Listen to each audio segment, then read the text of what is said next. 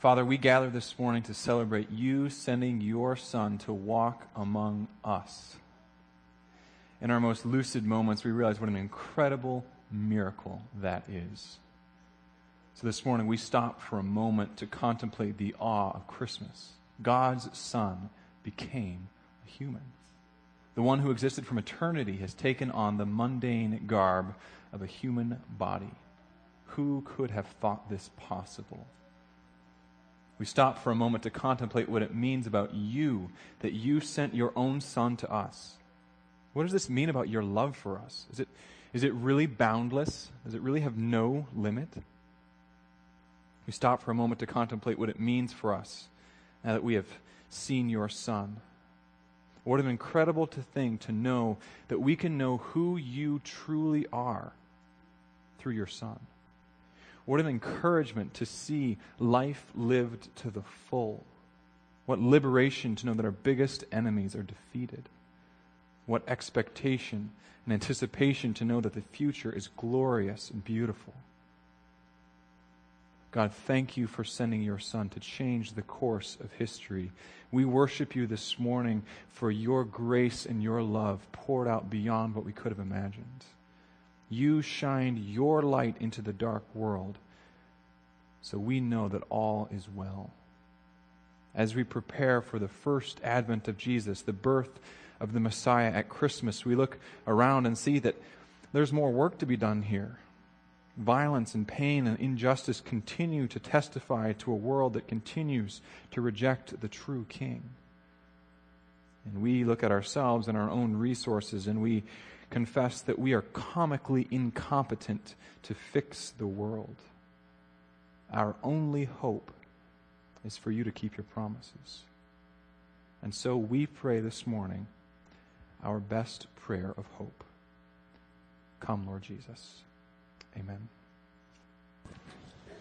It is a good morning to gather with God's people to uh, worship. We, uh, we're glad to have a number of uh, visitors this morning, especially uh, uh, people from out of town coming back to visit family, we, we welcome you and we thank you for leaving these first four rows empty. That's, that's kind of an unwritten rule here at our church. We, we don't sit in these seats, so thank you for those of you who are visitors for keeping that. I don't know if someone told you that or whatever, but we thank you for doing that. Please pray with me. God of grace, God of love, move our hearts and minds to a renewed sense of wonder this morning at the beautiful miracle that your Son walked the earth. Warm up the coldness of our hearts. Shine your light into the darkness of our minds. Remove the double blinders of sin and ignorance from our eyes and bring us to true knowledge of you. Send your Spirit to help us. We pray in the name of your Son, Jesus Christ. Amen. This past Wednesday, I was talking to a, friend uh, on my hockey team before our game started, and you know it was December 19th, and so December 21st was coming, and of course there was all this Mayan calendar stuff and end of the year or end of the world stuff uh, going on in, in, kind of the, the broader culture. And so he he asked me, this is you know five ten minutes before we started skating. So, do you really think the world is going to end someday? I thought, okay, well, five minutes before a hockey game, this is the perfect time to have a deep theological discussion and, and talk about the great hope of the Christian faith. So, okay, sure, let's talk about this. Uh, so I preached this sermon to him that I'm about to preach. no, I, I, said, yeah, I mean, I do believe that the world is going to end. And, and I was, as I was reflecting on that, I didn't, I didn't give him a whole lot, but as I was reflecting on it, I thought, well, what is, what is so important about that? What is so central to that belief in something in the future happening, in, in the world ending at some point or the world being renewed. What is so important about what we as Christians believe about the end? What's so important about that? Well, in the past four weeks, we've been uh, going through reasons for incarnation, reasons for the for Christmas. So our series has been why did the Son of God become human? And so we've, as we've done, uh, explored those answers here, we, have seen really the, the major movements of the Christian faith. So, so starting with, with who God is, God Himself seen in His Son, Jesus Christ. That's why the Son of God came to reveal God truly. And then we see something about us. We, we see what true human existence looks like because of Jesus. Jesus lived the first truly human life, life to the full, finally. And then last week we saw that the Son of God came to defeat our biggest enemies, sin and death, defeated because Jesus came. And now this morning we cast our glimpse to the future. We go from all that, from who God is, from who we are, what it means for us to live, to our biggest problems, our biggest enemies, and now we look at what does it really mean? What does the future look like for us? What is the, the hope of the Christian faith? So we're going to ask uh, two questions about the future. First, what does hope for the future look like for Christians? What does the Bible say about the future, the end for us? Uh, we're in Revelation 21 this morning. That's where we're starting. If you want to turn there in your Bibles, I don't have a page number, but if you go to the very end, I guess end, and then flip back a couple pages, you'll find 21. It's the second to last chapter in the whole Bible. So Revelation 21. It's one of my favorite passages in the entire Bible. I want you to listen to the, the image that's being painted here. Revelation 21. This is uh, John seeing revelation of the future. Then I saw a new heaven and a new earth, for the first heaven and first earth had passed away and there was no longer any sea. I saw the holy city, the new Jerusalem, coming down out of heaven from God, prepared as a bride beautifully dressed for her husband. And I heard a loud voice from the throne saying, Look, God's dwelling place is now among the people, and he will dwell with them. They will be his people, and God himself will be with them and be their God. He will wipe every tear from their eyes. There will be no more death or mourning or crying or pain, for the old order of things has passed away. He who was seated on the throne said, I am making everything new. Then he said, Write this down, for these words are trustworthy and true. He said to me, It is done. I am the Alpha and the Omega, the beginning and the end. To the thirsty, I will give water without cost from the spring of the water of life. Those who are victorious will inherit all this, and I will be their God, and they will be my children. But the cowardly, the unbelieving, the vile, the murderers, the sexually immoral, those who practice magic arts, the idolaters, and all liars, they will be consigned to the fiery lake of burning sulfur. This is the second death. Revelation 21 teaches us why it is so important for us to believe and hope for the future. This is what we are looking forward to. Hope for the future looks like this it's, it's God making the world new. It's an incredible picture. I just want to draw out a couple little themes here. I, I, the danger here, I think, is, is you have this beautiful picture, and, and I think the danger is over explaining it and kind of making it, I don't know, a little mundane in talking about all the different images. But I do encourage you to do that on your own. Think through all these images. But I just want to point out three quick things about Revelation 21. First, notice that everything wrong with the world as it stands today is removed. Everything wrong is removed. So look at verse 4 there. He will wipe every tear from their eyes. There will be no more death or mourning or crying or pain, for the old order of things has passed away. Isn't that an incredible image? Everything wrong with the world removed. No more crying, no more pain, no more suffering. That image is all the more powerful when we look at the world around us today. It's because that's the incredible reversal. What we're living in right now is a world of suffering and pain, a world of great anguish, tears all around all the time. And yet, here, finally, every tear will be wiped away. Everything wrong with our current world will be removed. And second, I want us to see that we become who we were meant to be. So, verse 2 says, The holy city, the new Jerusalem, is coming down out of heaven from God, prepared as a bride, beautifully dressed for her husband. The new Jerusalem, the holy city, this is God's people. God's people shining as they were meant to be, God Himself making us who we were meant to be, with an incredible image of a, of a bride on her wedding day, beautifully dressed, prepared to meet her husband. And Again, that's all the more powerful when we consider what God's people look like today and what, what God's people have always looked like. We've always been so imperfect and so flawed, from, from Israel down to the church today. We're such a, a sad reflection of our Savior, our Lord. And yet, here, finally, we look like what we were meant to look like God making his own people beautiful, like a bride on her wedding day. So everything wrong with the world removed, and, and us, God's people, as we were designed to be. And then, most importantly, God is present. God is there.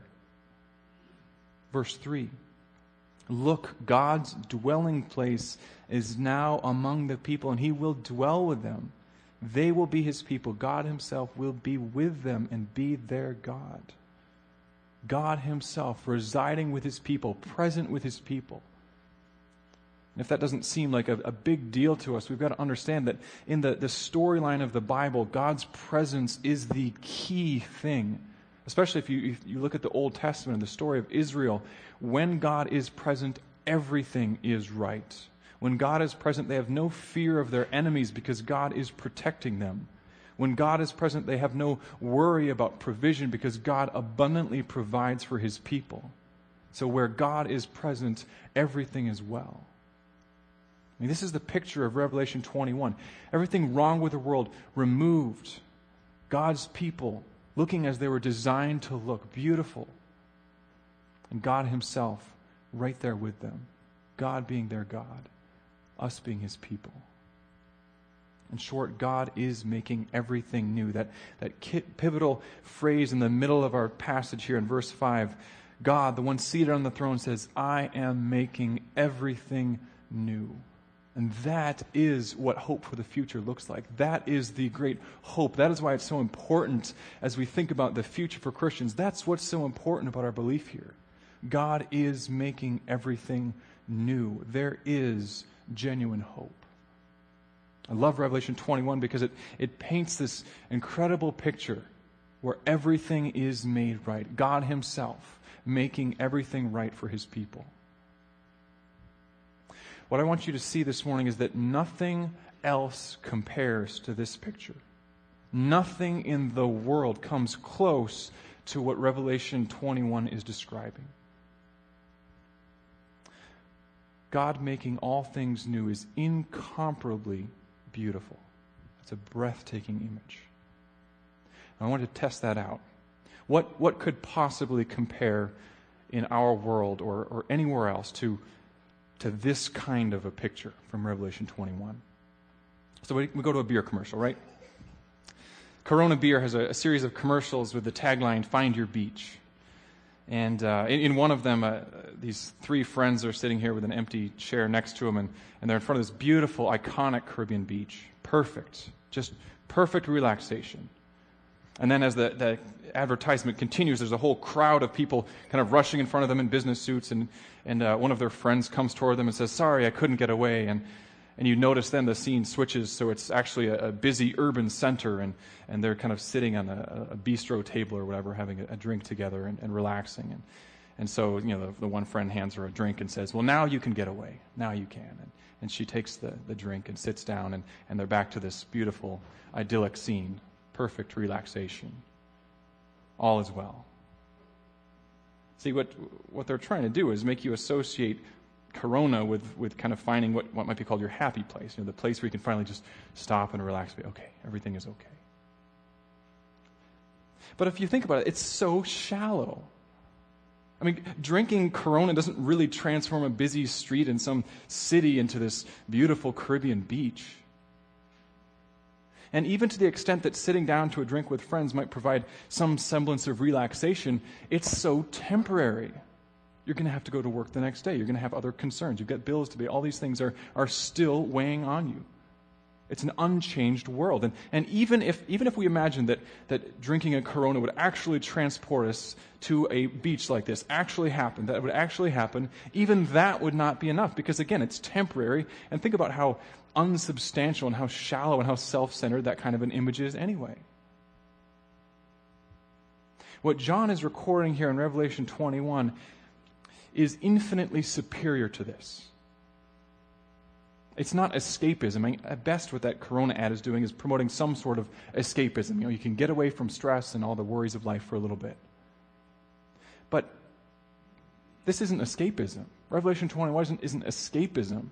It's actual transformation, the world made new by God. And, and it's not temporary either. I mean, the best that we can hope for now is some kind of temporary reprieve, but, but this is not that. This is the world forever changed, forever made new. Everything wrong forever removed. God's people forever being beautiful as God designed us to be, and God Himself being present forever. Nothing else compares to that. Nothing else compares that. There is nothing in the entire fake world of advertisement or anywhere else that can compare to this picture. God makes all things new, and the result is breathtaking and it is beautiful. That is real, true, substantial hope for the future. That is what it looks like. But that demands a second question how is that hope for the future certain? How do we know that's actually going to happen?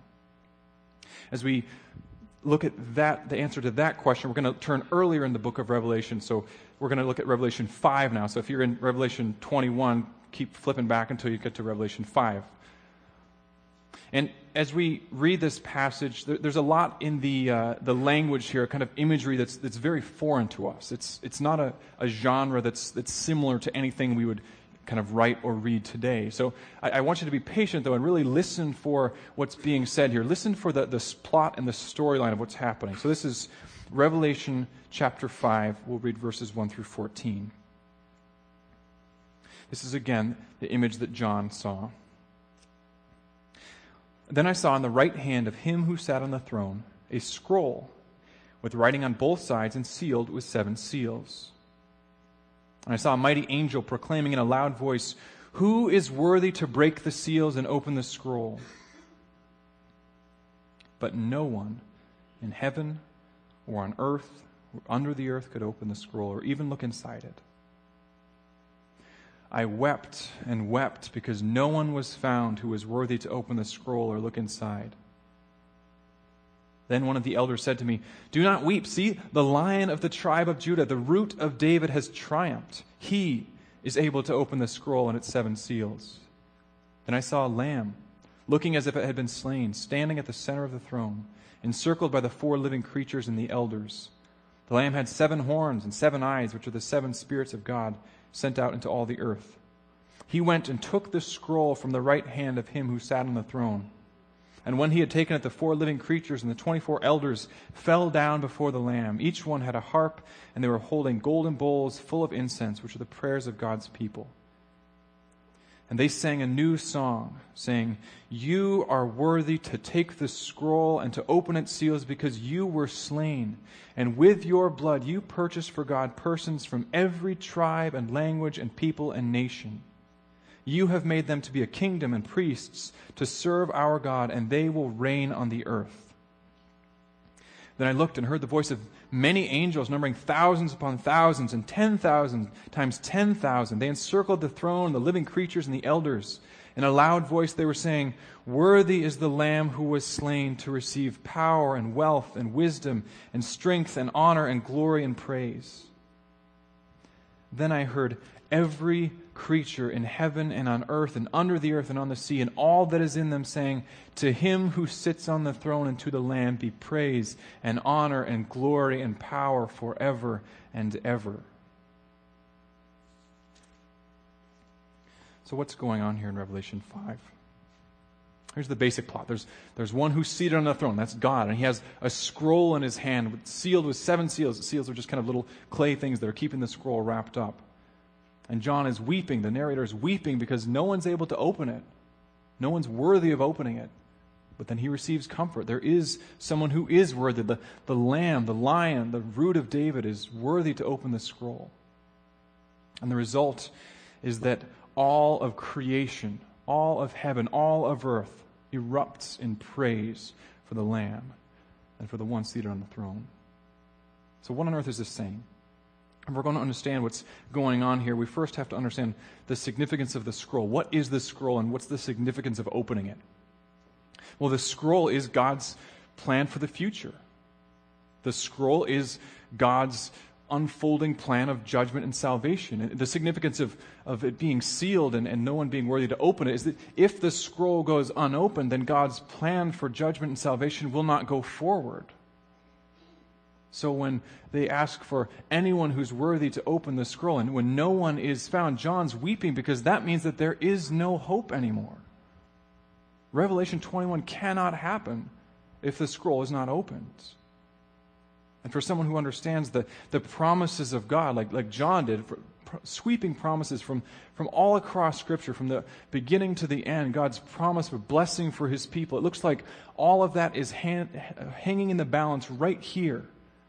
And at this crucial moment, it looks like it's not going to happen. All of those incredible promises of blessing, Revelation 21, and everything leading up to it, all of that looks like it's lost. If you were in John's position and you saw this and you understood what was happening, you would be crying too. What that means is there is no hope. If there's no one to open the scroll, then we are left here forever. We don't have something to look forward to, hope for the future. This is it. We're done. No hope. But the story turns as John is weeping over this situation and weeping that all of God's promises will be nothing, he's comforted. Someone says, Look, the lion of the tribe of Judah. Look, the root of David has triumphed. These are images from, from the Old Testament, images of, of the coming Messiah, the, the lion of Judah, the, the root of David. Those are images that God gave his people back in the future to point toward a day when their Savior, their Messiah, would come. And now John sees that, yes, that Messiah has come. And he has accomplished what God sent him to accomplish. That one is now worthy to open the scroll. And of course, in the biblical storyline, that one, the Messiah, the root of David, the lion of Judah, is Jesus. So, as we take a step back and think about that whole question that we're answering these, these four weeks why did the Son of God become human? Well, Jesus came to guarantee God's future. Jesus came to set in motion God's good plan. He's, he came to open the scroll, in the, in the words of Revelation 5. Because the Son of God became human, our future is secure. God chose to work his plan through a mediator. And what this passage is indicating is that no one else is able to do it. There is no one on the face of the earth, no one anywhere across all of history who's able to do this? No one, except one Jesus himself. This lion of the tribe of Judah, this root of David, is worthy to open the scroll. Why is he worthy? What makes the difference for Jesus? Why is he worthy to open the scroll? Well, the praise of the people is, is saying why he's worthy. You are worthy because you were slain, and with your blood you purchased for God persons from every tribe and language and people and nations. You have made them to be a kingdom and priests to serve our God, and they will reign on the earth forever. Jesus is worthy to open the seals of the scroll because he died, and his death accomplished the salvation of God's people he gathered together a people for God, holy to him. And because of that, he has put forward God's plan for judgment and salvation. Because of that, he's able to unfold that, to, to break the seals of the scroll, and God's plan can go forward. Jesus came to guarantee God's good future. That means that Revelation 21, that beautiful promise, is possible. So, what we learn here in Revelation 5 is that no one else is able to do this. No one but Jesus is able to carry forward God's plan for redemption, God's plan for the world made new. There is no one like Jesus. Restoration can only happen because of him. I came across an article in, uh, in BBC about a lady who took it upon herself to fix an old painting in her church. A Spanish painter Elias Garcia Martinez had uh, painted this uh, fresco of Jesus in the uh, church of, what's the church called? The Sanctuary of Mercy Church in Spain. And the problem was, as you can see on the, the, the right hand side here, the, the picture had deteriorated significantly. Moisture had caused you know, paint to flake off and everything like that. Well, this woman in this church, uh, Cecilia Gimenez, was in her 80s and she saw this and she loved this painting. It was a source of pride for her. But it really bothered her that it was in such poor shape. And so she took it upon herself to, to fix this. She was going to make this right. And so she lovingly got out her paints and set out to repair the painting. Restoration work had finally begun. But as it turns out, restoring a prized fresco is not as easy as you might think. I can't think of a better way to put this than the BBC did. BBC Europe correspondent Christian Fraser says the delicate brushstrokes of Elias Garcia Martinez have been buried under a haphazard splattering of paint. The once dignified portrait now resembles a crayon sketch of a very hairy monkey in an ill fitting tunic. Yes, this is what happens when someone who is not worthy sets about to undertake a major renewal. The once dignified portrait resembles a crayon sketch of a very hairy monkey in an ill fitting tunic. No one but Jesus can do this. No one but Jesus is worthy to carry forward God's plan to make all things new. No one else can do this. If you take away nothing else this morning, I do want you to understand two things. On the one hand, Revelation 21, there is nothing else that compares to the hope for the future that Christians have. There's nothing that compares to God's renewal of all things. And secondly, from Revelation 5, there is no one else other than Jesus who is able to make it happen. Nothing compares to God's good future, and no one's able to do it but Jesus. The Son of God became human to make all things new. And so it will be. The birth of Jesus at Christmas sets the stage for God's great work. It is God's promise of an incredible, beautiful, breathtaking future, sealed and guaranteed because He sent His Son to make it happen. With this picture before us, nothing can shake us. If this is your hope, if this is what you know will happen in the future, you will never be disappointed. No matter how ugly the world is, no matter how dark your current situation is, no matter how chaotic your surroundings are, there is hope waiting for you. So we aren't here as Christians to kind of ignore problems or to pretend that the problems are not there or even to kind of hole up in our shell and wait for Jesus to return and make all things better. No, we have heard what God has done and we have heard what He is going to do, and that gives us the solid foundation to actually live our lives and to fulfill the mission that God has given us. It's important for us to understand that this future, Revelation 21, isn't just automatic for everyone. Those who reject Jesus, who reject God's plan, will be excluded from that beautiful future. Revelation 21 8, the last verse we read there, makes that very clear. Those who continue to rebel against God do not have that good future to look forward to. But that future is guaranteed for those who have been bought by the Son of God. Those who have been washed in the blood of Jesus, who are made this kingdom of priests, they are the ones who have this future hope. They are the ones who look forward to new creation, God making all things new. And that means for those of us who have experienced that, that we then take that mission out into the world. That is our message of hope. We have heard the message that light shines into darkness and darkness has not overcome it. So that now is our message to the world, to those who haven't heard it yet, those who are still in darkness, who don't have this secure hope based in Christ and looking forward to the future. Our message is to proclaim this hope with boldness and with assurance ourselves. Light has shined into darkness. Darkness has not overcome it. God is making all things new.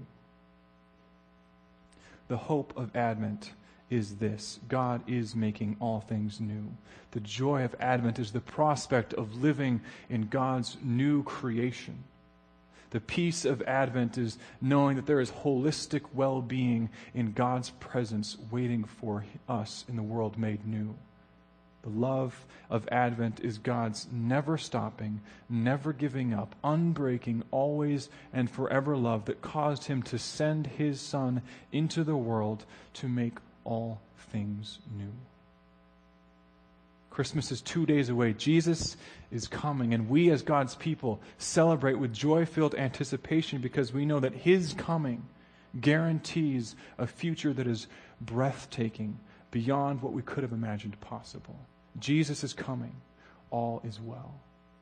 Please pray with me.